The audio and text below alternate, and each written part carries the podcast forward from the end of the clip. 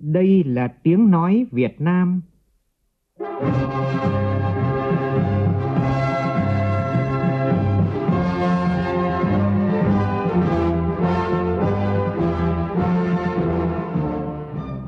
là tiếng nói Việt Nam, phát thanh từ Hà Nội, thủ đô nước Cộng hòa xã hội chủ nghĩa Việt Nam.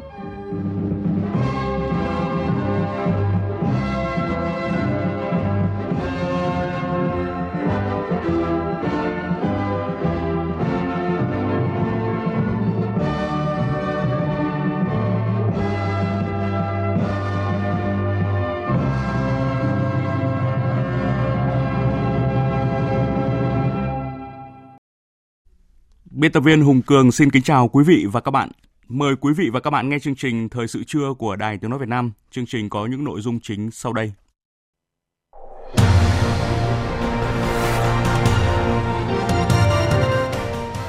Chủ tịch nước Nguyễn Xuân Phúc trao tặng danh hiệu Anh hùng lực lượng vũ trang nhân dân cho Ban dân y khu 5. Thủ tướng Phạm Minh Chính dâng hương dâng hoa tưởng niệm Chủ tịch Hồ Chí Minh tại khu di tích quốc gia đặc biệt Kim Liên. Bộ Chính trị điều chuyển chỉ định ông Nguyễn Anh Tuấn, Bí thư thứ nhất Trung ương Đoàn giữ chức Bí thư tỉnh ủy Bắc Ninh nhiệm kỳ 2020-2025. Các báo cáo cho thấy lợi nhuận của một số ngân hàng trong quý 2 năm 2022 có kết quả tăng trưởng khá, nhưng cần xác định khó khăn có thể rơi vào nửa cuối năm khi các yếu tố thuận lợi không còn. Trong phần tin thế giới, Thủ tướng Thái Lan Prayut Chan-o-cha vượt qua cuộc bỏ phiếu bất tín nhiệm tại Quốc hội. Nga-Ukraine đặt thỏa thuận về xuất khẩu ngũ cốc, thắp sáng ngọn hải đăng hy vọng ở Biển Đen.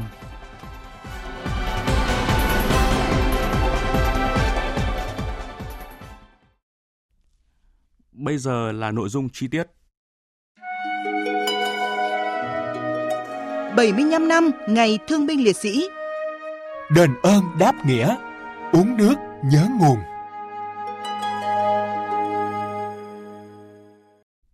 Thưa quý vị và các bạn, trong không khí cả nước đang hướng tới kỷ niệm 75 năm Ngày Thương binh Liệt sĩ, sáng nay tại thành phố Đà Nẵng, Chủ tịch nước Nguyễn Xuân Phúc dự lễ và trao danh hiệu Anh hùng lực lượng vũ trang nhân dân thời kỳ kháng chiến chống Mỹ, cứu nước cho Ban dân y khu 5. Nhóm phóng viên Vũ Dũng và Thành Long thông tin. Lịch sử hình thành và phát triển của Ban dân y khu 5 gắn liền với cuộc kháng chiến chống Mỹ cứu nước, vô cùng khó khăn, gian khổ, hy sinh. Sau khi tách Ban quân dân y khu 5 thành hai bộ phận quân y và dân y vào năm 1962. Sau khi đất nước ca khúc khải hoàn, thống nhất, Ban dân y khu 5 hoàn thành nhiệm vụ và giải thể. Phát biểu tại buổi lễ, thay mặt lãnh đạo Đảng, Nhà nước, Chủ tịch nước Nguyễn Xuân Phúc bày tỏ tri ân các thế hệ thầy thuốc đã vượt qua khó khăn, gian khổ trong chiến tranh để có mặt trên khắp các chiến trường, chăm sóc, cứu chữa thương binh, bệnh binh và nhân dân. Ban dân y khu 5 đã nghiên cứu sản xuất được các loại vaccine chống dịch bệnh, các loại thuốc và trang thiết bị y tế Suốt từ năm 1965 đến 1975, những cống hiến, hy sinh của lực lượng y tế khu 5 góp phần không nhỏ vào thành công của cuộc tiến công và nổi dậy Xuân Mậu Thân 1968, đánh bại chiến lược Việt Nam hóa chiến tranh, giải phóng hoàn toàn miền Nam, thống nhất đất nước. Sau gần nửa thế kỷ đất nước hòa bình, những y bác sĩ, chiến sĩ đã đi vào lịch sử như bác sĩ Trần Dũ, giáo sư Huỳnh Thị Phương Liên, bác sĩ liệt sĩ Đặng Thùy Trâm, kỹ sư Vũ Đức Minh, vân vân. Vẫn được mọi người nhắc đến với lòng yêu mến tri ân, để lại niềm cảm hứng lớn lao cho các thế hệ, nhất là đội ngũ y bác sĩ thầy thuốc trẻ. Chủ tịch nước Nguyễn Xuân Phúc khẳng định danh hiệu anh hùng lực lượng vũ trang nhân dân là minh chứng cho sự ghi nhận của Đảng, Nhà nước đối với những thành tích đặc biệt xuất sắc mà các thế hệ cán bộ, nhân viên, chiến sĩ và thầy thuốc, ban dân y khu 5 đã đóng góp trong cuộc kháng chiến chống Mỹ cứu nước vĩ đại của dân tộc ta. Nhân sự kiện trọng thể này, Chủ tịch nước Nguyễn Xuân Phúc yêu cầu trong thời gian tới, Bộ Y tế chủ trì phối hợp với các địa phương và các đơn vị liên quan nghiên cứu xem xét việc đầu tư tôn tạo, nâng cấp khu di tích Ban dân y khu 5 để nơi đây trở thành địa chỉ truyền thống của cách mạng và của ngành y, góp phần giáo dục lịch sử, tinh thần yêu nước cho thế hệ trẻ nói chung và thế hệ trẻ ngành y nói riêng. Chủ tịch nước Nguyễn Xuân Phúc cũng yêu cầu các địa phương tiếp tục dành sự quan tâm đặc biệt đến các thế hệ cán bộ, nhân viên, chiến sĩ, thầy thuốc, ban dân y khu 5, bởi hiện nay số lượng các đồng chí trong ban dân y không còn nhiều và đã đều cao tuổi, tránh việc để các đồng chí gặp khó khăn trong cuộc sống hàng ngày. Sáng nay trong chương trình công tác tại Nghệ An kỷ niệm 75 năm Ngày Thương binh Liệt sĩ, Thủ tướng Phạm Minh Chính và đoàn công tác đã dâng hương dâng hoa tưởng niệm Chủ tịch Hồ Chí Minh tại khu di tích quốc gia đặc biệt Kim Liên, dâng hoa dâng hương tại đền Trung Sơn, nơi thờ gia tiên Chủ tịch Hồ Chí Minh tại núi Trung, xã Kim Liên, huyện Nam Đàn và dâng hương tưởng niệm các anh hùng liệt sĩ khu di tích quốc gia Chuông Bồn. Phóng viên Vũ Khuyên thông tin. Dâng hương dâng hoa tưởng niệm Chủ tịch Hồ Chí Minh tại khu di tích quốc gia đặc biệt Kim Liên, Thủ tướng Phạm Minh Chính và đoàn công tác đã bày tỏ lòng thành kính và biết ơn vô hạn công lao to lớn của người, vị lãnh tụ thiên tài của Đảng ta, nhân dân ta, nhà hoạt động lỗi lạc của phong trào cộng sản và công nhân quốc tế, người đã cống hiến, hy sinh trọn đời cho sự nghiệp giải phóng dân tộc, đấu tranh cho hòa bình, hạnh phúc của dân tộc Việt Nam và nhân dân thế giới. Thủ tướng Chính phủ Phạm Minh Chính và các thành viên trong đoàn nguyện không ngừng học tập làm theo tư tưởng đạo đức phong cách cao đẹp của người, tiếp tục nỗ lực hoàn thành xuất sắc nhiệm vụ được giao, góp phần triển khai thắng lợi nghị quyết Đại hội toàn quốc lần thứ 13 của Đảng, đẩy mạnh hơn nữa sự nghiệp đổi mới xây dựng và bảo vệ vững chắc Tổ quốc Việt Nam xã hội chủ nghĩa. Vì mục tiêu đất nước hùng cường thịnh vượng, nhân dân ngày càng ấm no, hạnh phúc. Tiếp đó, Thủ tướng và đoàn công tác đã dâng hoa, dâng hương tại đền Trung Sơn, nơi thờ gia tiên Chủ tịch Hồ Chí Minh tại núi Trung, xã Kim Liên, huyện Nam Đàn. Cũng trong sáng nay, tại khu di tích quốc gia Trung Bồn, Thủ tướng Phạm Minh Chính và các đại biểu thành kính dâng hoa, dâng lễ, dâng hương tưởng niệm các anh hùng liệt sĩ. Trước anh linh các anh hùng liệt sĩ, đoàn công tác đã kính cẩn nghiêng mình, bày tỏ lòng biết ơn vô hạn, tri ân sâu sắc đối với công lao to lớn của các thế hệ cha anh đã hiến trọn tuổi thanh xuân, hy sinh vì độc lập dân tộc, tự do cho Tổ quốc. Địa danh Trung Bồn nằm trên quốc lộ 15A thuộc địa phận xã Mỹ Sơn, huyện Đô Lương, tỉnh Nghệ An, mảnh đất thiêng liêng, biểu tượng sáng ngời của chủ nghĩa anh hùng cách mạng. Trong thời kỳ kháng chiến chống Mỹ cứu nước, Trung Bồn là cung đường độc đạo có vị trí chiến lược quan trọng, kết nối các huyết mạch giao thông của ta từ hậu phương lớn miền Bắc chi viện cho miền Nam. Để đảm bảo tuyến đường được thông suốt, các lực lượng đã không quản ngại gian khó, nguy hiểm, ngày đêm xả thân làm nhiệm vụ tại đây – trong đó, lực lượng thanh niên sung phong là lực lượng chủ công với quyết tâm sắt đá, sống bám cầu, bám đường, chết kiên cường, dũng cảm, góp phần quan trọng bảo vệ con đường huyết mạch ra tiền tuyến lớn miền Nam. Địa danh Trung Bồn trong cuộc chiến sinh tử này, 1.240 cán bộ chiến sĩ đã dũng cảm chiến đấu và anh dũng hy sinh. Để tri ân và tưởng nhớ sự hy sinh của các anh hùng liệt sĩ, đồng thời giáo dục truyền thống cách mạng cho thế hệ trẻ hôm nay và mai sau – ngày 12 tháng 1 năm 1996, di tích Chuông Bồn đã được Bộ Văn hóa Thông tin, nay là Bộ Văn hóa Thể thao và Du lịch, công nhận là di tích lịch sử cấp quốc gia. Cũng sáng nay, trong chuyến thăm và làm việc tại Nghệ An, Thủ tướng Phạm Minh Chính và đoàn công tác đã tới thăm làm việc tại các dự án của tập đoàn TH Nhân chuyến công tác, Thủ tướng và đoàn công tác đã trao tặng 2,5 tỷ đồng hỗ trợ xây dựng nhà văn hóa cho 30 xã vùng miền núi Phủ Quỳ, huyện Nghĩa Đàn và hỗ trợ xây dựng nhà tình nghĩa cho 20 gia đình thương binh liệt sĩ. Cũng dịp kỷ niệm ngày 27 tháng 7, Ủy viên Bộ Chính trị, trưởng ban Kinh tế Trung ương Trần Tuấn Anh về thăm và tặng quà người có công tại Trung tâm Điều dưỡng Người có công tỉnh Quảng Ngãi. Đoàn tặng quà 16 người có công đang được nuôi dưỡng tại Trung tâm Điều dưỡng mỗi năm chăm sóc điều dưỡng hơn 1.800 lượt người. Hiện trung tâm đang nuôi dưỡng 16 thương bệnh binh, người có công cách mạng. Cũng trong sáng nay, Bí thư Trung ương Đảng, trưởng ban tuyên giáo Trung ương Nguyễn Trọng Nghĩa đã đến viếng dân hương tại Nghĩa trang Liệt sĩ Quốc gia Trường Sơn, Nghĩa trang Liệt sĩ Quốc gia Đường 9 và thành cổ Quảng Trị, thăm tặng quà các gia đình chính sách, người có công ở tỉnh Quảng Trị nhân kỷ niệm 75 năm Ngày Thương binh Liệt sĩ. Thưa quý vị và các bạn, ngày hôm nay các đại biểu người có công trên toàn quốc đã về thủ đô Hà Nội vào lăng viếng Bác và chuẩn bị tham dự các hoạt động ý nghĩa trong khuôn khổ lễ kỷ niệm 75 năm Ngày Thương binh Liệt sĩ và tuyên dương 450 đại biểu người có công với cách mạng toàn quốc năm 2022 sẽ diễn ra vào ngày mai. Mỗi người mang trên mình những vết thương chiến tranh khác nhau, sự mất mát khác nhau, nhưng họ đều hạnh phúc vì đã đóng góp máu xương công sức của mình cho nền độc lập và sự phát triển của Tổ quốc ngày hôm nay. Và vui khi vẫn có được sự quan tâm thường xuyên của Đảng và Nhà nước. Ghi nhanh của nhóm phóng viên Đài Tiếng Nói Việt Nam.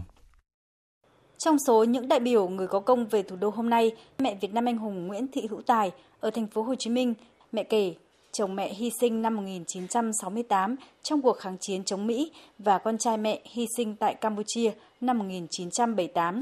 Bản thân mẹ cũng từng hoạt động cách mạng trong cuộc kháng chiến chống Mỹ. Thấy là cũng ờ, danh dự lắm, ờ, thấy ở đây ờ, đối xử tiếp đãi cũng tử tế lắm, coi như được trên cái đoạn đường của người khách đi á, dẫn đi á, thì ân cần lắm. Chu đáo. Rồi đến đây ăn ở thì thấy là lo chu đáo lắm. Cũng như là nhà nước á,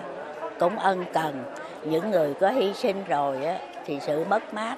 của gia đình cũng lo cho chu đáo lắm. Từ quận Ngũ Hành Sơn, thành phố Đà Nẵng ra Hà Nội, ông Mai Thanh Mẫn, thương binh hạng nặng 1 trên 4, mất hoàn toàn khả năng lao động. Cả mẹ ruột và mẹ vợ đều là mẹ Việt Nam anh hùng. Gia đình ông có hai anh trai và ba em bên vợ hy sinh. Đến bây giờ, những cuộc sống thấy đất nước cũng trưởng thành được, mà đảng, nhà nước cũng lo chăm sóc gia đình thương binh, chính sách, liệt sĩ thì cũng thấy cũng quá hài lòng dù cái cuộc sống mình không cao, nhưng mà sống cũng tương đối trước tiên là cảm ơn là đảng, nhà nước cũng quan tâm đến chăm lo như anh em thương binh như hôm nay là cũng đi đạo đây là cũng là thấy một điều quá vinh dự còn thương binh Thạch Thị Lâm đến từ Trung tâm Điều dưỡng Thương binh và Người có công Long Đất, tỉnh Bà Rịa Vũng Tàu lại trong một hoàn cảnh khác. Trong lần dẫn đường cho bộ đội tới chiến trường Lào, dẫm phải mìn của địch, cô vĩnh viễn mất đi một bên chân khi vừa 21 tuổi xuân. Đất nước đã thống nhất được ừ, là hơn 40 năm rồi. Thấy được là cái thay đổi của đất nước đi lên. Với cái hy sinh của mình á thì tôi thấy là cũng nhỏ bé thôi. So với những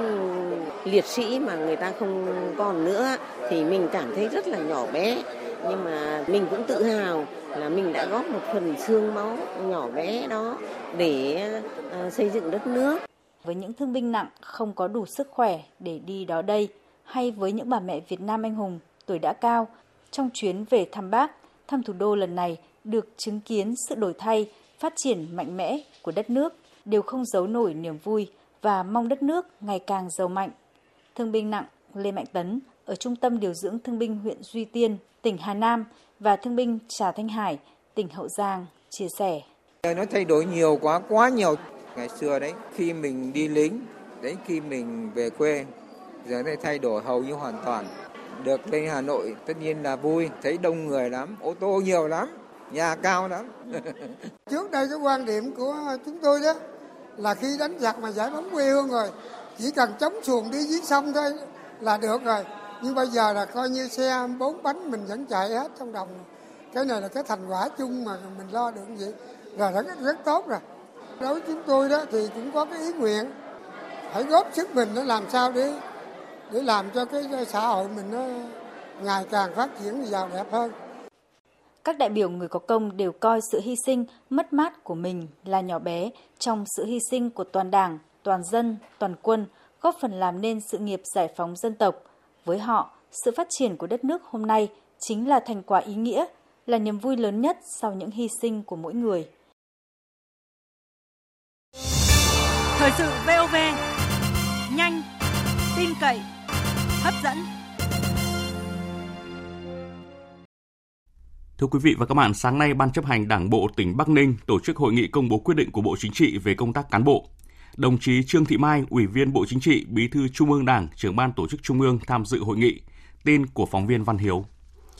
Theo quyết định số 576, Bộ Chính trị điều động chỉ định đồng chí Nguyễn Anh Tuấn, Ủy viên Trung ương Đảng tham gia Ban chấp hành, Ban thường vụ và giữ chức Bí thư tỉnh ủy Bắc Ninh nhiệm kỳ 2020-2025 và thôi giữ chức Bí thư thứ nhất Trung ương Đoàn Thanh niên Cộng sản Hồ Chí Minh nhiệm kỳ 2017-2022, chủ nhiệm Ủy ban Quốc gia về Thanh niên Việt Nam – Thay mặt Bộ Chính trị, trưởng ban tổ chức Trung ương Trương Thị Mai trao quyết định điều động phân công đối với ông Nguyễn Anh Tuấn giữ chức Bí thư tỉnh ủy Bắc Ninh. Phát biểu tại hội nghị, đồng chí Trương Thị Mai cho biết với kinh nghiệm công tác, tin tưởng đồng chí Nguyễn Anh Tuấn sẽ phát huy tốt năng lực sở trường, kinh nghiệm, năng động sáng tạo, không ngừng nỗ lực phấn đấu.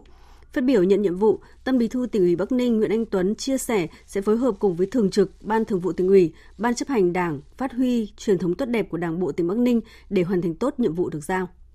Trước thực trạng 6 tháng qua, tỷ lệ giải ngân vốn đầu tư công đạt thấp chỉ khoảng 11.000 tỷ đồng, bằng 21% kế hoạch, Ủy ban nhân dân thành phố Hà Nội vừa ban hành chỉ thị nhằm tăng cường thực hiện giải ngân kế hoạch đầu tư công năm 2022. Phóng viên Huy Nam thông tin. Theo Ủy ban nhân dân thành phố Hà Nội, thời gian qua, việc thực hiện và giải ngân vốn đầu tư công ở một số đơn vị còn hạn chế, thiếu quyết liệt, chưa hiệu quả. Kỷ luật trong công tác đầu tư công chưa nghiêm, một số dự án triển khai chậm, không bảo đảm tiến độ đặt ra dẫn đến giá trị giải ngân vốn đầu tư công thấp, ảnh hưởng đến tình hình thực hiện kế hoạch của toàn thành phố. Cụ thể, lũy kế giải ngân vốn đầu tư công của thành phố Hà Nội từ đầu năm đến hết tháng 6 năm nay chỉ đạt 10.777 tỷ đồng, bằng 21,1% kế hoạch. Trong đó, cấp thành phố giải ngân đạt 18,3% kế hoạch và cấp huyện đạt 23,4% kế hoạch. Đây là mức giải ngân thấp, không đạt được kết quả theo yêu cầu đặt ra. Ông Nguyễn Huy Toàn, Phó Chủ tịch Ủy ban nhân dân huyện Thanh Trì cho biết có hai việc thứ nhất là việc về chính tự thủ tục đầu tư ví dụ như là xây dựng các tuyến đường theo phân cấp của thành phố nó chỉ được à, mặt cắt đường dưới 23 mét Tuy nhiên là thực ra các bản vẽ quy hoạch trên địa bàn huyện bây giờ người ta ít nhất là nó cũng phải nâng 25 mét đến khoảng 30 mét rồi. Chủ huyện muốn làm thì cũng phải xin trình tự thủ tục rất nhiều thủ tục. Đấy là việc thứ nhất. Việc thứ hai là chúng tôi cho rằng là nó vướng nữa là ở công tác thảo hoàn bạc rất khó khăn. Nhằm cải thiện tốc độ giải ngân vốn đầu tư công, Ủy ban nhân dân thành phố Hà Nội yêu cầu các sở ngành địa phương, các chủ đầu tư dự án tập trung tăng cường kỷ luật kỳ cương, công khai minh bạch trong thực hiện kế hoạch đầu tư công thực hiện nghiêm chế độ báo cáo định kỳ hàng tháng, quý, năm và đột xuất để công tác giải ngân kế hoạch đầu tư công theo đúng thời gian. Thủ trưởng các cơ quan đơn vị tổ chức giao ban hàng tháng về tình hình giải ngân kế hoạch vốn đầu tư công để kịp thời tháo gỡ các khó khăn vướng mắc. Ủy ban nhân dân thành phố Hà Nội cũng yêu cầu các đơn vị và các chủ đầu tư xác định rõ nguyên nhân, tổ chức kiểm điểm trách nhiệm của tập thể người đứng đầu, cá nhân liên quan trong việc triển khai thực hiện dự án, giải ngân vốn không đạt trên 90% kế hoạch. Trước đó, phát biểu tại hội nghị lần thứ 8 Ban chấp hành Đảng bộ thành phố khóa 17, Bí thư Thành ủy Hà Nội Đinh Tiến Dũng cũng yêu cầu siết chặt kỷ luật kỳ cương, nêu cao trách nhiệm của người đứng đầu trong kế hoạch đầu tư công, xác định kết quả giải ngân vốn đầu tư công là một tiêu chí đánh giá mức độ hoàn thành nhiệm vụ hàng năm của người đứng đầu và cán bộ công chức liên quan. Sở ngành nào, ban quản lý dự án nào, địa phương, đơn vị nào để tỷ lệ giải ngân vốn đầu tư công thấp được xác định do nguyên nhân chủ quan, do ý thức trách nhiệm kém thì nhất thiết phải cá thể hóa trách nhiệm cá nhân để xử lý nghiêm theo quy định. Trong 5 năm liên tiếp từ năm 2017 đến năm 2021, chỉ số PC của tỉnh Kiên Giang liên tục sụt hạng, từ đứng thứ 20 đã tụt xuống hạng 60 trong số 63 tỉnh thành trong cả nước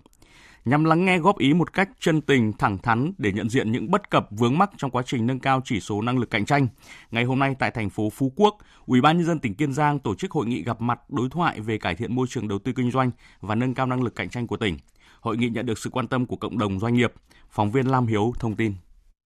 Mặc dù bị ảnh hưởng nghiêm trọng bởi dịch bệnh Covid-19, nhưng 6 tháng đầu năm nay, Kiên Giang là một trong số ít tỉnh, thành phố trong vùng đồng bằng sông Cửu Long phục hồi kinh tế nhanh chóng, trong khi tăng trưởng kinh tế của tỉnh luôn ở mức khá cao, quy mô và số lượng thành lập mới doanh nghiệp thu hút đầu tư luôn nằm trong nhóm các tỉnh, thành phố dẫn đầu khu vực, thì các chỉ số về năng lực cạnh tranh BCI, cải cách hành chính liên tục sụt giảm và nằm trong nhóm rất thấp. Ông Lâm Minh Thành, Chủ tịch Ủy ban Nhân dân tỉnh Kiên Giang cho rằng đã có sự không tương đồng giữa tăng trưởng kinh tế và lớn mạnh của cộng đồng doanh nghiệp với kết quả thực hiện các chỉ số về cải thiện môi trường đầu tư kinh doanh của tỉnh. Vì vậy, tại hội nghị, thông qua các ý kiến đóng góp của doanh nghiệp sẽ giúp Kiên Giang xác định rõ nguyên nhân chủ quan, tìm ra điểm nghẽn trong việc làm sụt giảm các chỉ số của tỉnh, để từ đó đề ra các giải pháp cải thiện, nâng cao các chỉ số một cách hiệu quả nhất. Ông Lâm Minh Thành, Chủ tịch Ủy ban Nhân dân tỉnh Kiên Giang cho biết thêm. Hội nghị gặp gỡ đối thoại hôm nay của cộng đồng doanh nghiệp là dịp để lãnh đạo tỉnh trực tiếp lắng nghe tâm tư, nguyện vọng đề xuất ý nghị của các hiệp hội, hội đồng doanh nghiệp trên địa bàn thành phố Phú Quốc về công tác lãnh đạo, chỉ đạo điều hành của lãnh đạo tỉnh, thực thi công vụ các sở ngành và chính quyền thành phố Phú Quốc, nhất là về cải cách hành chính, công khai minh bạch và trách nhiệm giải quyết giải trình các vụ việc khó khăn vướng mắt của doanh nghiệp. Trong lĩnh vực nhân sự tuyển dụng 6 tháng đầu năm, lĩnh vực thương mại dịch vụ tại thành phố Hồ Chí Minh cần tuyển nhiều vị trí, chiếm 80% nhu cầu nhân lực trong các ngành nghề, nhất là dịch vụ bán lẻ. Dự báo từ nay đến cuối năm, nhu cầu nhân sự của các doanh nghiệp tiếp tục tăng cao. Tin của phóng viên Hoàng Minh thường trú tại thành phố Hồ Chí Minh. Theo Navigot Group, tập đoàn cung cấp dịch vụ tuyển dụng nhân sự hàng đầu tại Việt Nam, trong 6 tháng qua, trang tìm kiếm việc làm trực tuyến Vietnam Work đã có hơn 65.000 việc làm đang tuyển, tăng 20% so với cùng kỳ của năm ngoái. 10 ngành nghề có nhu cầu tuyển dụng nhiều nhất trong hai quý đầu năm nay gồm tài chính, thương mại, marketing, kế toán, ngân hàng, kiểm toán, công nghệ thông tin, điện, điện tử, xây dựng dân dụng. Navigot Group dự báo các doanh nghiệp bán lẻ đang khôi phục mạnh mẽ nên nhu cầu gia tăng nhân lực sẽ tăng cao trong 3 đến 6 tháng tới. Do vậy các doanh nghiệp trong mảng này tăng nhu cầu tuyển dụng nhân sự chủ yếu ở vị trí tài chính kế toán, bán hàng, marketing và phụ trách cửa hàng. Trung tâm dự báo nhu cầu nhân lực và thông tin thị trường lao động thành phố Hồ Chí Minh dự đoán trong 6 tháng cuối năm nay, thành phố Hồ Chí Minh cần từ 136.000 đến 150.000 chỗ làm việc. Các lĩnh vực thương mại dịch vụ sẽ chiếm khoảng 2 phần 3 tổng nhu cầu nhân lực trong cả nước. Thưa quý vị, ước tính về lợi nhuận của một số ngân hàng trong quý 2 của năm nay ghi nhận kết quả tăng trưởng khá. Tuy vậy, khó khăn có thể rơi vào nửa cuối năm khi các yếu tố thuận lợi không còn, nhưng cũng là thời điểm để các ngân hàng gạn đục khơi trong, cơ cấu lại chất lượng tín dụng. Phóng viên Đài Tiếng Nói Việt Nam thông tin. Đến thời điểm này đã có một số ngân hàng công bố báo cáo tài chính quý 2 năm nay. Trong đó, Ngân hàng Bắc Á báo lãi trước thuế là 448 tỷ đồng trong nửa đầu năm, tăng 2,9% so với cùng kỳ. Ngân hàng Thương mại Cổ phần Xăng dầu Petrolimex PGBank lợi nhuận trước thuế 6 tháng đầu năm tăng 40% so với cùng kỳ, đạt 245 tỷ đồng. Ngân hàng Quốc tế VIB công bố tăng 27% so với cùng kỳ. Nhiều ngân hàng chưa công bố chính thức báo cáo tài chính quý 2 năm nay. Tuy nhiên, theo phân tích của công ty chứng khoán SSI, nhiều ngân hàng được dự báo có kết quả tăng trưởng lợi nhuận khá ấn tượng trong quý 2 và 6 tháng đầu năm nay. Ông Phạm Lưu Hưng, chuyên gia kinh tế, công ty chứng khoán SSI nhận định. Tăng trưởng tín dụng khá là cao, cao hơn nhiều so với cùng kỳ của năm 2021, cũng như là các ngân hàng đều duy trì được cái mức ờ, biên lợi nhuận ổn định và cái việc xử lý nợ xấu cũng diễn ra khá là tốt. Các chuyên gia cho rằng hoạt động tín dụng và nguồn thu từ phí của các ngân hàng có tốc độ tăng trưởng tốt, từ đó giúp các ngân hàng ghi nhận lãi cao trong quý 2 nói riêng và 6 tháng đầu năm nói chung. Nhu cầu tín dụng của doanh nghiệp sau 2 năm Covid-19 bị đóng băng là rất lớn nên tăng chóng mặt. Tuy nhiên, với room tín dụng hiện nay, nhiều ngân hàng cho rằng sẽ không đáp ứng đủ nhu cầu của doanh nghiệp và người dân. Vì vậy, nhiều ngân hàng thương mại đã đề nghị ngân hàng nhà nước nới hạn mức tăng trưởng tín dụng cho các ngân hàng một cách phù hợp để tham gia hỗ trợ khách hàng. Ông Nguyễn Quốc Hùng, Tổng thư ký Hiệp hội Ngân hàng cho rằng muốn cái tổ chức tín dụng của mình phát triển một cách lành mạnh, hiệu quả và à, từng bước có thể là nâng cao cái vị thế của mình thì cũng cần tăng tài chính của mình. Mà tăng tài chính chính là cái việc là tăng bổ sung à, vốn điều lệ. Mà thứ ba là gì là bổ sung vào vốn hoạt động kinh doanh. Cho nên là nó sẽ có cái cơ sở để xem xét là điều chỉnh là, là hỗ trợ giảm lãi suất theo bà Phạm Thị Trung Hà, Phó Tổng Giám đốc Ngân hàng Quân đội MB, nhu cầu tín dụng của khách hàng cá nhân và doanh nghiệp rất lớn trong bối cảnh nền kinh tế Việt Nam mở cửa trở lại. Do vậy, Ngân hàng MB kiến nghị Ngân hàng Nhà nước nới thêm room tín dụng để có thể giảm lãi suất 2% cho khách hàng.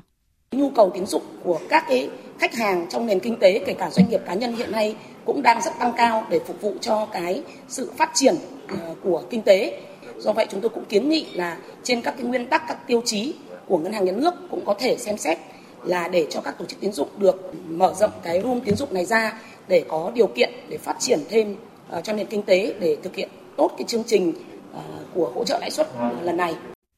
Một yếu tố khác góp phần vào những con số tăng trưởng ấn tượng của các ngân hàng trong nửa đầu năm nay là các ngân hàng tiếp tục thực hiện các chính sách quy định tại các văn bản về hoãn giãn nợ, phí cho các khách hàng bị khó khăn do ảnh hưởng bởi dịch COVID-19 theo các thông tư 01, 03, 14 của Ngân hàng Nhà nước. Tuy nhiên, từ ngày 30 tháng 6 năm nay đã hết thời gian được thực hiện cơ cấu lại thời hạn trả nợ cho khách hàng theo thông tư 14. Sau thời điểm này, nhiều khoản nợ khách hàng gặp khó khăn như trước đây sẽ không được tiếp tục tái cơ cấu nếu khách hàng vẫn không có khả năng trả nợ sẽ bị chuyển thành nợ xấu. Điều này sẽ làm giảm tăng trưởng của các ngân hàng. Để kiểm soát lạm phát, Ngân hàng Nhà nước có thể thận trọng hơn trong việc nới hạn mức tăng trưởng tín dụng trong nửa cuối năm 2022.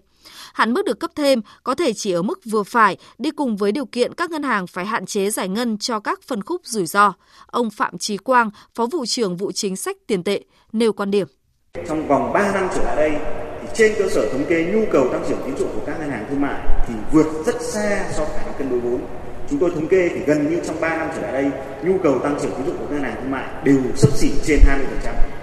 Với cái tốc độ tăng trưởng tín dụng lớn như thế thì áp lực đối với lạm phát là rất lớn và khả năng các tổ chức tín dụng quay ra để cân đối nguồn vốn, tăng lãi suất huy động để mà tìm nguồn vốn cho cái đáp ứng nhu cầu tăng trưởng tín dụng là rất cao và từ đấy nó dẫn đến cái vòng xoáy lãi suất huy động tăng dẫn đến lãi suất cho vay tăng, nợ xấu sẽ gia tăng. Ngay sau khi nắm được thông tin về việc một số cán bộ Cục Dự trữ khu vực Thái Bình và tri cục Dự trữ Nhà nước trực thuộc có hành vi lợi dụng chức vụ quyền hạn khi thi hành công vụ, Bộ Tài chính yêu cầu Tổng cục Dự trữ Nhà nước báo cáo tình hình, đồng thời bố trí lãnh đạo để khẩn trương ổn định tình hình.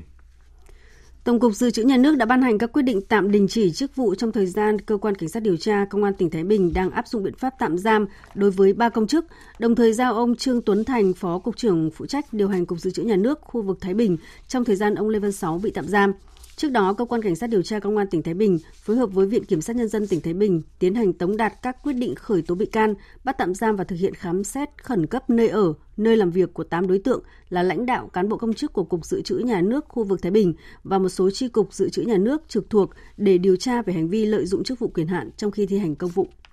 nhằm tiếp tục đẩy mạnh giới thiệu quảng bá thương hiệu nhãn sông Mã đến với đông đảo bạn bè du khách trong nước và quốc tế. Sáng nay, Ủy ban nhân dân huyện Sông Mã, tỉnh Sơn La đã tổ chức ngày hội nhãn năm 2022 với chủ đề Nhãn sông Mã thương hiệu uy tín khát vọng vươn xa. Phóng viên Trấn Long thường trú tại Tây Bắc thông tin. Đến với ngày hội nhãn sông Mã, du khách không chỉ được thưởng thức những sản phẩm sạch từ quả nhãn mà còn được tham quan trải nghiệm nét đặc trưng văn hóa thông qua các gian hàng trưng bày sản phẩm đặc sản nơi đây – qua các hoạt động hội thi nhãn ngon an toàn, hội thi trưng bày nông sản, thi đấu các môn thể thao và tôn vinh các hợp tác xã, người trồng nhãn đã tạo nên không khí sôi động, góp phần giới thiệu mảnh đất con người sông Mã đến với du khách mọi miền đất nước. Là một trong những vựa nhãn lớn nhất cả nước, huyện Sông Mã có gần 7.500 ha nhãn, chiếm trên 70% diện tích cây ăn quả của huyện, sản lượng hàng năm ước đạt trên 60.000 tấn. Cây nhãn đã từng bước khẳng định được vị thế, nhiều hộ gia đình trồng nhãn có thu nhập vài trăm triệu đồng một năm, nhiều hộ có thu nhập hàng tỷ đồng – Ông Nguyễn Văn Phương, Phó Chủ tịch Ủy ban nhân dân huyện Sông Mã, tỉnh Sơn La cho biết, riêng năm 2021, địa phương đã xuất khẩu trên 3.900 tấn nhãn xoài sang thị trường Úc, Hoa Kỳ, Trung Quốc. Giá trị xuất khẩu đạt 1,5 triệu đô la Mỹ. Tới đây sẽ tiếp tục xuất khẩu sang thị trường EU. Đây là hoạt động có ý nghĩa quan trọng khẳng định chất lượng sản phẩm nhãn sông Mã và góp phần kết nối tiêu thụ xuất khẩu các sản phẩm hàng hóa trong điều kiện phục hồi kinh tế sau đại dịch COVID-19. Thưa quý vị, châu Âu là thị trường xuất khẩu tiềm năng đối với Việt Nam. Nước ta với lợi thế hàng nông sản đa dạng, phong phú về chủng loại, còn nhiều dư địa để phát triển ở lĩnh vực này. Tuy nhiên, các chuyên gia cho rằng để thâm nhập vào thị trường châu Âu, các doanh nghiệp Việt Nam cần chú ý hơn đến vấn đề chất lượng vệ sinh an toàn thực phẩm. Phóng viên Đài Tiếng Nói Việt Nam thông tin. Năm 2020, Hiệp định Thương mại Tự do Việt Nam-EU chính thức có hiệu lực sau 10 năm đàm phán.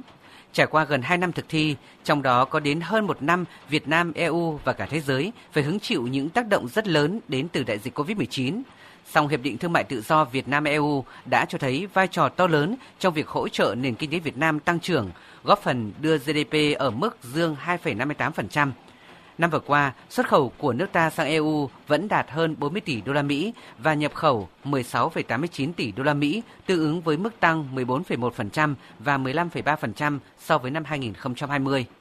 Cũng do lợi ích của Hiệp định Thương mại Tự do Việt Nam-EU, giờ đây người tiêu dùng châu Âu có cơ hội tiếp cận rộng rãi hơn tới các sản phẩm trà và cà phê Việt Nam, cùng hàng loạt các mặt hàng đa dạng khác như hạt, gia vị và hoa quả nhiệt đới. Các mặt hàng chính yếu của Việt Nam như gạo, nấm, các sản phẩm đường cũng được hưởng lợi từ thị trường EU thông qua hạn ngạch nhập khẩu với mức thuế ưu đãi theo quy định của Hiệp định Thương mại Tự do Việt Nam-EU, giúp các mặt hàng này được nhập khẩu vào EU với thuế suất là không.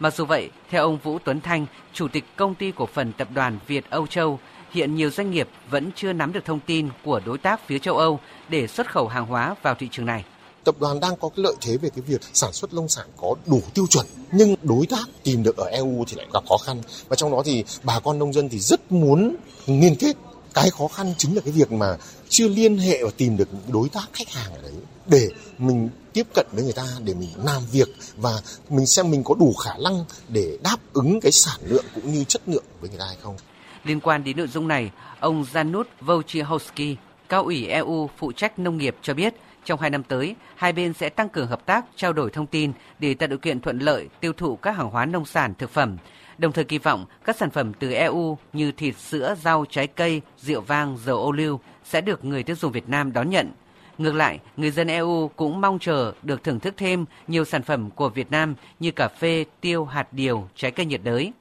Để hàng hóa Việt Nam xuất khẩu vào thị trường châu Âu, ông Marco Scatter, đại diện Hiệp hội Nông dân hữu cơ Đức cho rằng các doanh nghiệp cần lưu ý đảm bảo được tiêu chuẩn về chất lượng, vệ sinh an toàn thực phẩm. Khi đó sản phẩm của Việt Nam có thể thâm nhập thêm vào các thị trường khó tính khác.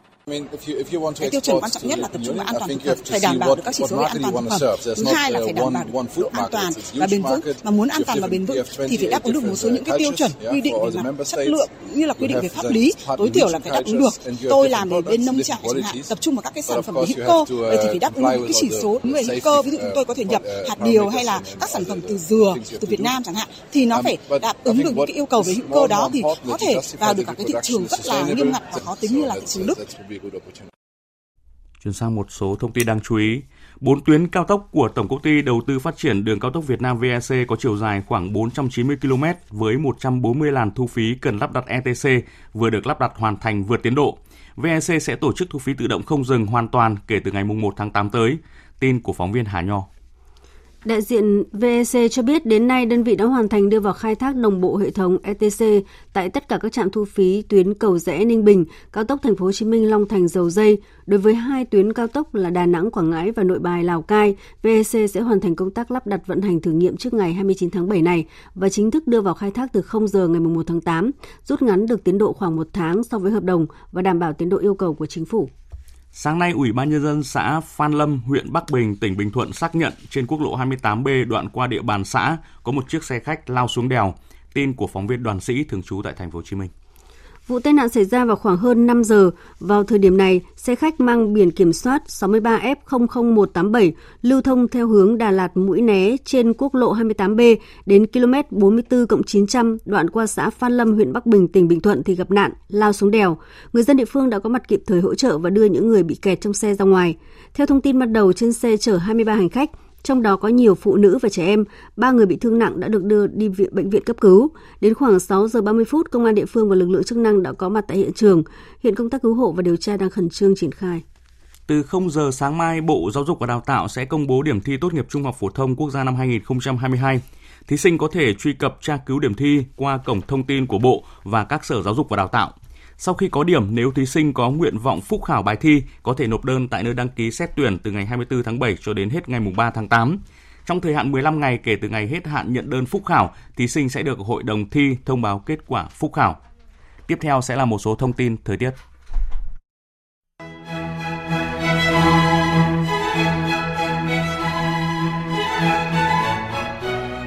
Tâm Dự báo Khí tượng Thủy văn Quốc gia cho biết, từ Bắc Bộ vào đến khắp miền Trung giảm mưa rõ rệt. Sau nhiều ngày dịu mát thì nay nhiệt độ tăng nhanh, cao nhất vượt ngưỡng 34 độ C.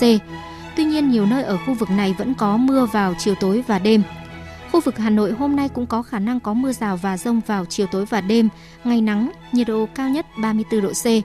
Trong mưa rông có khả năng xảy ra lốc, xét, mưa đá và gió giật mạnh. Nguy cơ cao xảy ra lũ quét, sạt lở đất tại các tỉnh vùng núi và ngập úng tại các khu vực trũng thấp. Trong khi đó, các tỉnh thành ở Tây Nguyên và Nam Bộ vẫn đang trong những tháng mùa mưa nên thời tiết dù có nắng nhưng vẫn bất chợt xuất hiện mưa rông.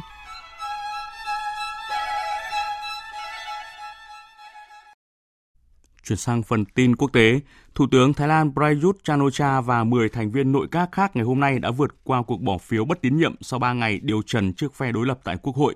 Ngọc Diệp và Đặng Tuyên, phóng viên Đài Tiếng Nói Việt Nam thường trú tại Thái Lan thông tin. Thủ tướng Thái Lan Prayut Chan-o-cha đã giành đủ số phiếu ủng hộ từ các nhà lập pháp để vượt qua cuộc bỏ phiếu bất tín nhiệm tại Quốc hội vào sáng nay 23 tháng 7 với 256 phiếu tín nhiệm, 206 phiếu bất tín nhiệm và 9 phiếu trắng – như vậy, ông Prayut đã có đủ sự ủng hộ cần thiết để đảm bảo vị trí thủ tướng hiện tại cho đến khi nhiệm kỳ của ông kết thúc vào tháng 3 năm 2023. Phó Thủ tướng Thái Lan Prawit Wongsuwon nhận được số phiếu tín nhiệm cao nhất là 268 phiếu, trong khi Phó Thủ tướng kiêm Bộ trưởng Thương mại Churin Laksanawisit nhận được số phiếu tín nhiệm thấp nhất là 241 phiếu. Các thành viên nội các tham gia phiên điều trần cần ít nhất 239 phiếu tín nhiệm, tương đương sự ủng hộ của một nửa số nghị sĩ tham gia bỏ phiếu để vượt qua cuộc bỏ phiếu bất tín nhiệm sáng nay. Phiên điều trần trong 3 ngày qua và cuộc bỏ phiếu bất tín nhiệm lần này là bài kiểm tra cuối cùng đối với chính phủ của Thủ tướng Prayut Chan-o-cha trước khi Thái Lan tiến hành tổ chức tổng tuyển cử vào năm tới nếu Thủ tướng không giải tán quốc hội để bầu cử bổ sung. Thủ tướng Prayut hôm qua, ngày 22 tháng 7, đã phủ nhận suy đoán về khả năng cải tổ nội các sau phiên điều trần và cuộc bỏ phiếu bất tín nhiệm. Nga, Ukraine, Thổ Nhĩ Kỳ và Liên Hợp Quốc đã ký thỏa thuận về việc nối lại hoạt động xuất khẩu ngũ cốc cho các thị trường quốc tế qua Biển Đen. Văn kiện góp phần tháo gỡ nút thắt cho cuộc khủng hoảng lương thực thế giới hiện nay, cũng như là tạo tiền đề cho các nỗ lực xa hơn nhằm chấm dứt xung đột tại Ukraine. Biên tập viên Thu Hoài thông tin. Đánh giá về thỏa thuận, Tổng thư ký Liên Hợp Quốc Antonio Guterres mô tả ngọn hải đăng hy vọng đã được thắp sáng ở Biển Đen, đồng thời kêu gọi Nga và Ukraine thực hiện đầy đủ các nội dung của văn kiện. Đây là một thỏa thuận cho thế giới khi mang lại chiếc phao cứu sinh cho các nước đang phát triển bên bờ vực phá sản và những người dễ bị tổn thương nhất đang cận kề nạn đói. Sáng kiến mà chúng tôi vừa ký kết mở ra một con đường cho xuất khẩu thực phẩm thương mại với khối lượng đáng kể từ ba cảng quan trọng của Ukraine ở Biển Đen, giúp thu hẹp khoảng cách cung cấp lương thực toàn cầu và giảm áp lực về giá cả. Về phần mình, Tổng thống Thổ Nhĩ Kỳ Tayyip Erdogan hy vọng thỏa thuận sẽ tạo tiền đề cho những nỗ lực xa hơn nhằm chấm dứt xung đột giữa Nga và Ukraine. Tất cả đều biết rằng sẽ không có bên thua cuộc trong một nền hòa bình công bằng. Tôi chân thành mong muốn rằng bước đi chung mà chúng ta đạt được tại Istanbul với Nga và Ukraine sẽ là một bước ngoặt mới làm sống lại hy vọng về hòa bình. Bất kỳ cuộc chiến tranh nào cuối cùng đều sẽ phải kết thúc trên bàn đàm phán.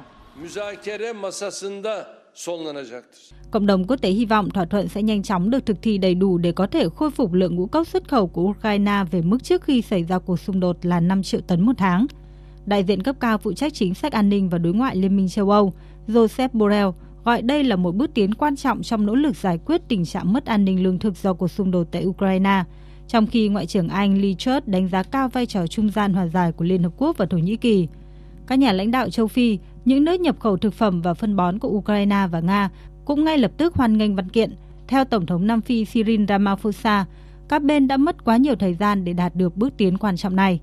Nga và Ukraine là những nhà cung cấp ngũ cốc hàng đầu thế giới. Cuộc xung đột tại Ukraine và các lệnh trừng phạt của phương Tây nhằm vào Nga đang làm gián đoạn nguồn cung ngũ cốc, khiến giá lương thực toàn cầu tăng vọt và có nguy cơ đẩy hàng triệu người ở những quốc gia nghèo nhất trên thế giới rơi vào cảnh đói ăn. Trong diễn biến khác, chính quyền Tổng thống Mỹ Joe Biden ngày 22 tháng 7 thông báo tiếp tục viện trợ quân sự trị giá 175 triệu đô la Mỹ cho Ukraine. Cùng ngày, Ngoại trưởng Mỹ Antony Blinken có cuộc điện đàm với Ngoại trưởng Ukraine Dmytro Kuleba, qua đó nhấn mạnh việc Mỹ sẽ tìm cách buộc Nga phải chịu trách nhiệm về cuộc chiến ở Ukraine. Ông Blinken cũng nhấn mạnh cam kết của Mỹ tiếp tục viện trợ nhân đạo và giúp Ukraine phục hồi. Ba Lan là nước tiếp theo ký các dự luật cho phép phê chuẩn việc Phần Lan, Thụy Điển gia nhập NATO. Các dự thảo luật này được Tổng thống Ba Lan ký tại cảng biển Hải quân Ba Lan ở Virginia trên bờ biển Baltic. Trước khi được Tổng thống ký thành luật, các dự thảo đã được thông qua ở Hạ viện ngày 7 tháng 7 và ở Thượng viện ngày 20 tháng 7. Bình luận về sự kiện, Tổng thống Duda cho rằng đây là một ngày rất quan trọng không chỉ đối với NATO, không chỉ đối với phần châu Âu mà còn đối với lưu vực biển Baltic và an ninh của khu vực này trên thế giới. Đó, đó cũng là một ngày rất quan trọng đối với thế giới thế hệ tương lai của người Ba Lan và những người sẽ sống và xây dựng cuộc sống hàng ngày cũng như hạnh phúc của họ ở khu vực này của châu Âu và thế giới. Nợ quốc gia của Malaysia hiện ở mức hơn 1.000 tỷ ringgit, tương đương 63,8% GDP, bao gồm khoản vay nước ngoài và các khoản vay khác. Phóng viên Đài Tiếng Nói Việt Nam thường trú tại Thái Lan theo dõi khu vực ASEAN thông tin. Theo Bộ Tài chính Malaysia, khoản chi trả nợ của Malaysia hiện là 43,1 tỷ ringgit, tương đương 9,7 tỷ đô la Mỹ, chiếm 18,4% doanh thu của chính phủ. Tính đến cuối tháng 6, Malaysia đã chi 19,8 tỷ ringgit, tương đương 4,4 tỷ đô la Mỹ cho các khoản thanh toán lãi suất phát sinh từ tổng các khoản nợ của nước này. Trong một văn bản chính thức đưa ra hôm 20 tháng 7, Bộ Tài chính cho biết chính phủ Malaysia luôn cam kết đảm bảo thanh toán các khoản lãi vay nợ đúng tiến độ. Các khoản vay trực tiếp nước ngoài của Malaysia hiện ở mức 29,4 tỷ ringgit, tương đương 6,6 tỷ đô la Mỹ, trong khi nợ quốc gia lên tới hơn 60% GDP, vẫn nằm trong mức trần nợ theo quy định của luật pháp hiện hành. Theo quy định của đạo luật các biện pháp tạm thời đối phó với dịch COVID-19 sửa đổi năm 2021, mức trần nợ của chính phủ Malaysia được tăng lên 65% GDP. Tuần trước, Bộ trưởng Tài chính Zafrul Aziz khẳng định Malaysia không đứng trước bờ vực phá sản và chính phủ nước này luôn tuân thủ các giới hạn của từng loại nợ theo quy chế quản lý tương ứng để đảm bảo kỷ luật tài khóa. Người dân Estonia đang phải đối mặt với mức lạm phát cao nhất châu Âu với giá một số mặt hàng thực phẩm cơ bản tăng 127%. Nhiều người chọn cách thay đổi thói quen mua sắm đi lại trong cuộc sống hàng ngày để bù đắp cho chi phí sinh hoạt gia tăng. Vào tháng 6, mức lạm phát cao nhất trong khu vực đồng euro đã được ghi nhận tại Estonia khi chỉ số giá cả tăng 22%.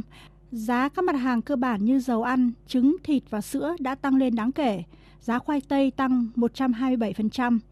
Để đối phó với tình trạng giá cả tăng vọt, một số cư dân ở thủ đô Tallinn chia sẻ kinh nghiệm. Uh, giá thực phẩm đang tăng lên rất nhiều và điều đó khiến tôi chỉ có thể mua hàng nhập khẩu rẻ hơn. Tôi không có tiền để mua sản phẩm của Estonia nữa vì nó quá đắt trong các cửa hàng. Vì vậy, tôi nghĩ rất nhiều người, đặc biệt là những người có thu nhập cố định, người hưu trí hoặc sinh viên sẽ có cuộc sống khó khăn hơn vào lúc này. Well, I don't drive the car as much as I used to because uh, I just Tôi không còn lái xe ô tô nhiều như trước nữa và tôi mới mua một chiếc xe đạp để đi loanh quanh và tôi cố gắng tìm hàng giảm giá tại các cửa hàng. Tôi đang tìm mọi cách mua hàng giá rẻ để bù cho việc giá cả tăng nói chung. Chỉ đơn giản thế thôi. Tân chính phủ Estonia mới đây tuyên bố cuộc chiến chống lạm phát là một trong những ưu tiên chính. Chính phủ cam kết sẽ tăng thu nhập tối thiểu chưa bị đánh thuế lên ngang với mức lương tối thiểu và tìm kiếm giải pháp giúp người dân thanh toán tiền điện và khí đốt. Ấn Độ vừa cấp 8 hạn mức tín dụng với tổng trị giá gần 2 tỷ đô la Mỹ cho Sri Lanka trong 10 năm. Thông tin được Bộ Ngoại giao Ấn Độ đưa ra vào ngày hôm qua. Phóng viên Đài Tiếng nói Việt Nam thường trú tại Ấn Độ thông tin. Theo Bộ trưởng Ngoại giao Jaisankar, 8 khoản tín dụng được Ấn Độ cấp cho Sri Lanka tập trung vào các lĩnh vực như đường sắt, cơ sở hạ tầng, quốc phòng, năng lượng tái tạo, dầu khí và phân bón. Các hạn mức tín dụng này tách nằm ngoài khoản hỗ trợ 3,8 tỷ đô la của Ấn Độ dành cho Sri Lanka từ đầu năm nay để đối phó với cuộc khủng hoảng kinh tế tại quốc đảo Nam Á này. Tuyên bố của Bộ Ngoại giao Ấn Độ cho biết, chính phủ nước này cam kết tiếp tục hỗ trợ Sri Lanka phát triển kinh tế, cũng như hỗ trợ Sri Lanka vượt qua những thách thức về kinh tế trên cơ sở chính sách láng giềng trên hết. Chuyển sang thông tin về y tế. Một báo cáo mới nhất của Australia cho thấy nhiều người chưa tiêm vaccine tử vong vì COVID-19 trong đợt bùng phát bệnh hiện nay. Phóng viên Việt Nga thường trú tại Australia thông tin. Số liệu của Bộ Y tế Australia công bố cho thấy Ngày hôm qua, nước này ghi nhận thêm 53.230 người mắc COVID-19 và 63 người tử vong vì căn bệnh này. Trong đó, kể từ khi bắt đầu xuất hiện đại dịch cho đến nay, thanh niên trong độ tuổi từ 20 đến 29 là đối tượng mắc COVID-19 nhiều nhất. Trong đợt bùng phát dịch lần thứ ba này, số liệu cho thấy số người phải nhập viện điều trị đang gia tăng nhanh chóng. Số lượng người tử vong vì căn bệnh này tại Australia cũng đang tăng nhanh. Nếu tính từ tháng 2 năm 2020, tức là khi ca bệnh đầu tiên xuất hiện tại Australia đến đầu tháng 7 này. Nước này đã có 10.000 người tử vong vì COVID-19. Song chỉ tính từ đầu tháng 7 cho đến nay đã có thêm hơn 1.000 người tử vong vì căn bệnh này. Và trong đó, hai tuần trở lại đây, số lượng người tử vong gia tăng vượt bậc với 450 trường hợp. Bên cạnh đó, số lượng người chưa tiêm vaccine bị thiệt mạng vì COVID-19 cũng đang tăng nhanh. Trong bối cảnh này, chính quyền Australia tiếp tục kêu gọi người dân đi tiêm mũi vaccine tăng cường bởi các bằng chứng thực tế cho thấy vaccine không chỉ làm giảm các biến chứng nặng mà còn làm giảm khả năng tử vong và mắc các hội chứng hậu COVID-19.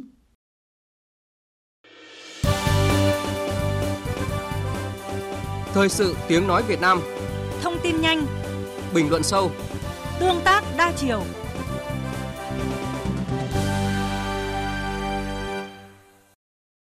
Quý vị và các bạn đang nghe chương trình Thời sự trưa thứ bảy. Sau đây, biên tập viên Đài Tiếng Nói Việt Nam sẽ điểm những phát ngôn con số ấn tượng trong tuần qua.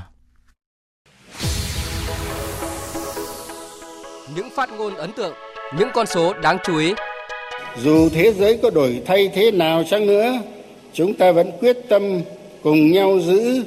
và phát huy mối quan hệ đặc biệt thủy chung son sắt Việt Lào đây là phát biểu của Tổng Bí thư Nguyễn Phú Trọng tại lễ kỷ niệm 60 năm ngày thiết lập quan hệ ngoại giao Việt Nam Lào, 45 năm ngày ký hiệp ước hữu nghị hợp tác Việt Nam Lào. Tổng Bí thư Nguyễn Phú Trọng đã nêu bật những dấu ấn lịch sử gắn bó mật thiết giữa hai đảng, hai nước và nhân dân hai dân tộc Việt Nam và Lào, chung tay gìn giữ, vun đắp và củng cố mối quan hệ đặc biệt vĩ đại Việt Nam Lào.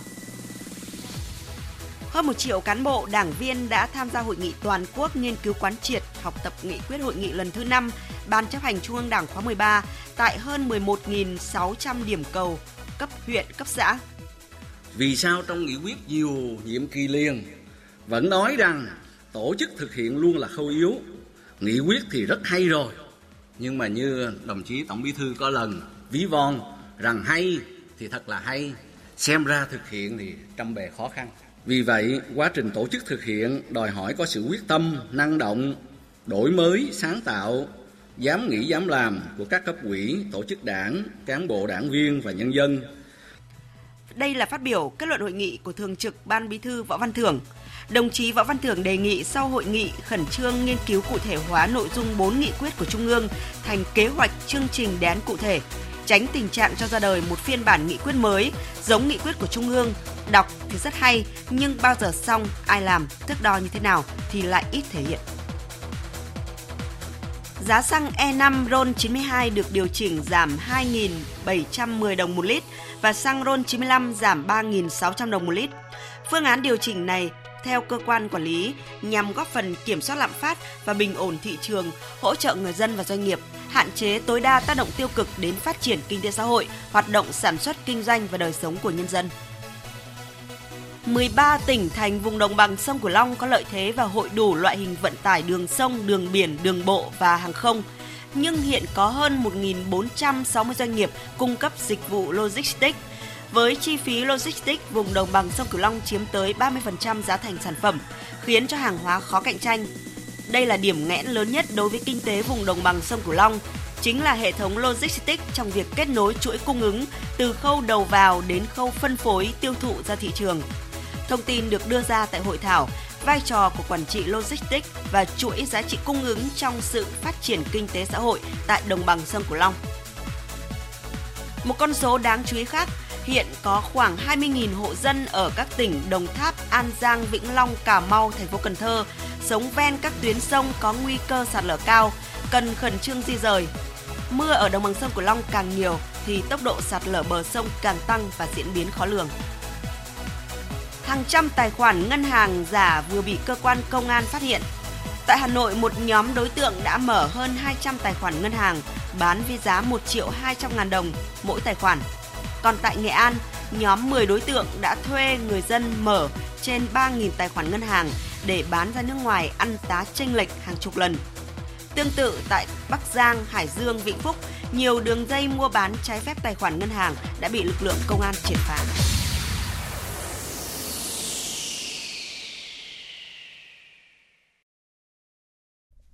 Quý vị và các bạn vừa nghe biên tập viên Đài Tiếng Nói Việt Nam điểm những phát ngôn con số ấn tượng trong tuần qua. Và tiếp theo chương trình sẽ là trang tin thể thao.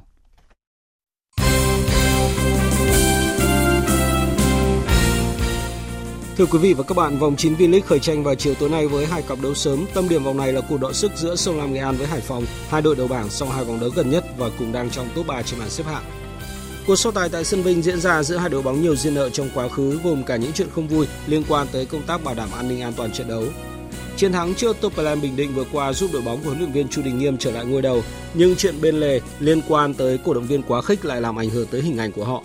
Làm khách trước Sông Lam Nghệ An, đội bóng của huấn luyện viên Chu Đình Nghiêm thiếu vắng chân sút chủ lực Rimario do nhận đủ 3 thẻ vàng. Tiền vệ Nguyễn Hải Huy cho biết. Dĩ nhiên là Di Mario đang là cầu thủ ghi bàn ờ, tốt nhất của giải và uh, những cái đường lên bóng của chúng em cũng đều uh, hướng đến mục tiêu là Zima và khi mà không có Zima trong đội hình thì chúng em sẽ phải uh, cố gắng uh, chia sẻ cho nhau cái khả năng ghi bàn của mình và sẽ cố gắng uh, thi đấu tốt uh, giúp cho Zima sẽ không cảm thấy hối tiếc ở trận đấu này. Hải Phòng vẫn đặt mục tiêu cao nhất ở trận đấu này vì họ chỉ có ngôi đầu nhờ hơn Hà Nội FC về chỉ số phụ và cách biệt từ vị trí nhất bảng đến vị trí thứ tư của Hoàng Anh Gia Lai chỉ vỏn vẹn một điểm. Ừ, khi mà chúng em ờ, giành chiến thắng trong trận đấu vừa rồi thì, thì mà lại gặp một đối thủ cũng rất là mạnh là Nghệ An thì uh, toàn đội cũng đang rất là cố gắng để uh, có thể uh, thi đấu một trận đấu thật tốt và hy vọng là sẽ có điểm trước các Sông Nam Nghệ An. Ở cặp đấu diễn ra cùng giờ Topelem Bình Định gặp SHB Đà Nẵng tại sân Quy Nhơn. Topelem Bình Định chưa tận dụng tốt nhất lợi thế sân nhà khi chỉ thắng một trong ba trận tại Quy Nhơn, nhưng đội bóng của huấn luyện viên Phan Thanh Hùng cũng chưa từng thắng trận nào trên sân đối phương mùa này. Xét về thực lực, đội chủ nhà nhỉnh hơn nhờ sự đầu tư lực lượng mạnh mẽ trước giải, nhưng việc họ giành chọn 3 điểm hay không phụ thuộc vào khả năng tận dụng cơ hội, điều mà họ thiếu ở trận thua Hải Phòng mới đây.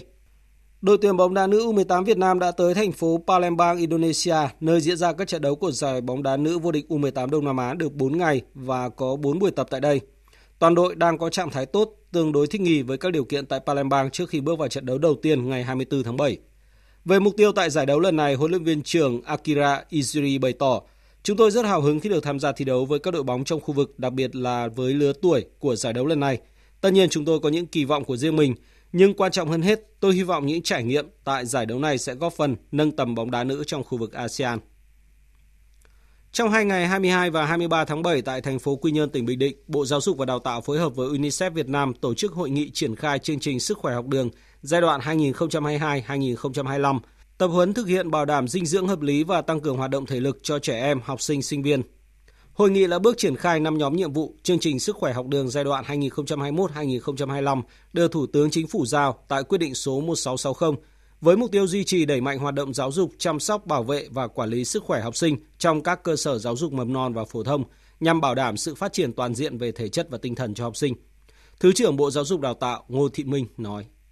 Trong cái quyết định 1660 là Thủ tướng Chính phủ đã đề nghị mặt trận Tổ quốc các đoàn thể cũng sẽ chung tay cùng với ngành giáo dục đào tạo, chung tay với ngành y tế để giúp cho các cơ sở giáo dục đào tạo để xây dựng một cái kế hoạch nó thực sự chi tiết và bắt tay thực hiện cho nó thành công được cái chương trình 1660, chương trình về sức khỏe học đường. Phó giáo sư tiến sĩ Nguyễn Thành Đề, vụ trưởng vụ giáo dục thể chất Bộ Giáo dục và Đào tạo cho biết. Chương trình này cái mục đích là tổng hòa các cái mối quan hệ để tạo nên cái nền tảng góp phần nâng cao cái thể trạng đặc biệt là tầm vóc của trẻ em học sinh góp phần giải tỏa cái sức khỏe tâm thần sau 2 năm đại dịch để chương trình này được thực hiện thành công cũng rất cần sự chung tay từ các ban ngành địa phương. Ông Phạm Đăng Khoa, Giám đốc Sở Giáo dục và Đào tạo tỉnh Đắk Lắk cho biết. Chúng tôi cũng à, đã tham mưu phối hợp rất là chặt chẽ với à, ngành y tế của địa phương, à, văn hóa thể thao du lịch, đây là thông tin truyền thông để mà tuyên truyền về cái chương trình này để người các cấp chính quyền địa phương và nhất là phụ huynh học sinh hiểu rõ được cái trách nhiệm của mình trong cái việc là và phối hợp cùng với ngành giáo dục để mà triển khai có hiệu quả cái chương trình này. Dạng sáng nay, theo giờ Việt Nam, câu lạc bộ Arsenal xác nhận chiêu mộ thành công hậu vệ Alexander Zinchenko từ Man City. Trên trang chủ câu lạc bộ Arsenal thông báo, Zinchenko gia nhập đội bóng của chúng tôi theo hợp đồng dài hạn từ Man City. Cầu thủ 25 tuổi này mang đến cho chúng tôi nhiều kinh nghiệm ở ngoại hạng Anh cũng như đội tuyển quốc gia. Anh đã chơi tổng cộng 128 trận đấu cho Man City và khoác áo đội tuyển Ukraine 52 lần. Zicheko trở thành tân binh thứ hai gia nhập Arsenal từ Man City ở kỳ chuyển nhượng hè 2022 bên cạnh Gabriel Jesus, đồng thời là bản hợp đồng thứ 5 của đội bóng. Dự báo thời tiết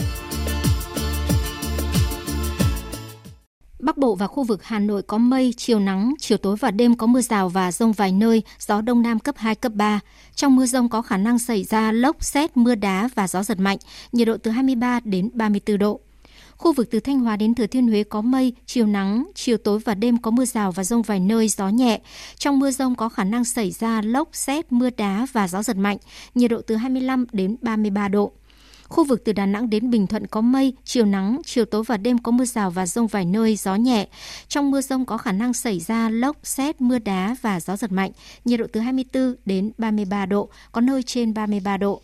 Tây Nguyên và Nam Bộ có mây, có mưa rào và rông vài nơi. Riêng chiều tối và tối có mưa rào và rông rải rác, gió Tây Nam cấp 2, cấp 3. Trong mưa rông có khả năng xảy ra lốc, xét, mưa đá và gió giật mạnh, nhiệt độ từ 20 đến 34 độ, có nơi trên 34 độ.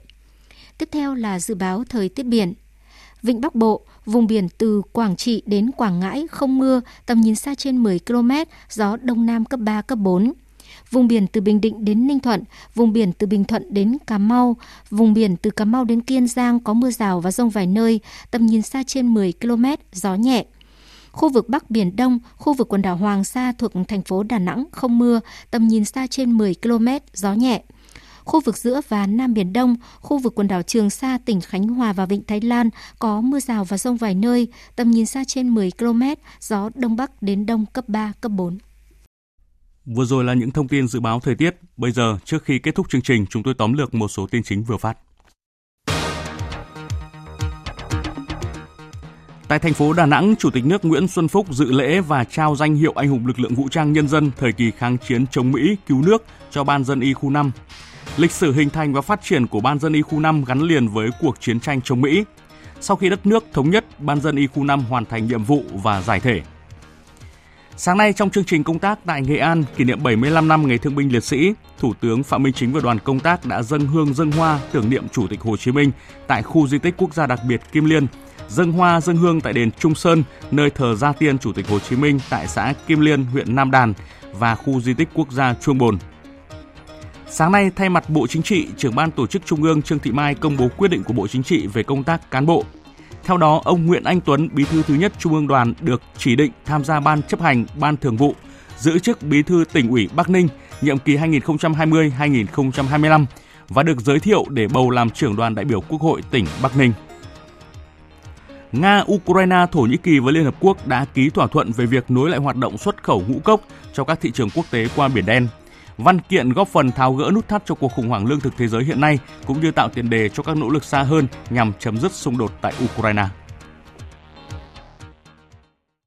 Phần tóm lược những tin chính vừa rồi đã kết thúc chương trình Thời sự trưa nay của Đài Tiếng Nói Việt Nam. Chương trình do biên tập viên Hùng Cường, Thanh Trường, Thu Hòa, Nguyễn Hằng thực hiện với sự tham gia của kỹ thuật viên Uông Biên, Việt Thái, chịu trách nhiệm nội dung Hoàng Trung Dũng.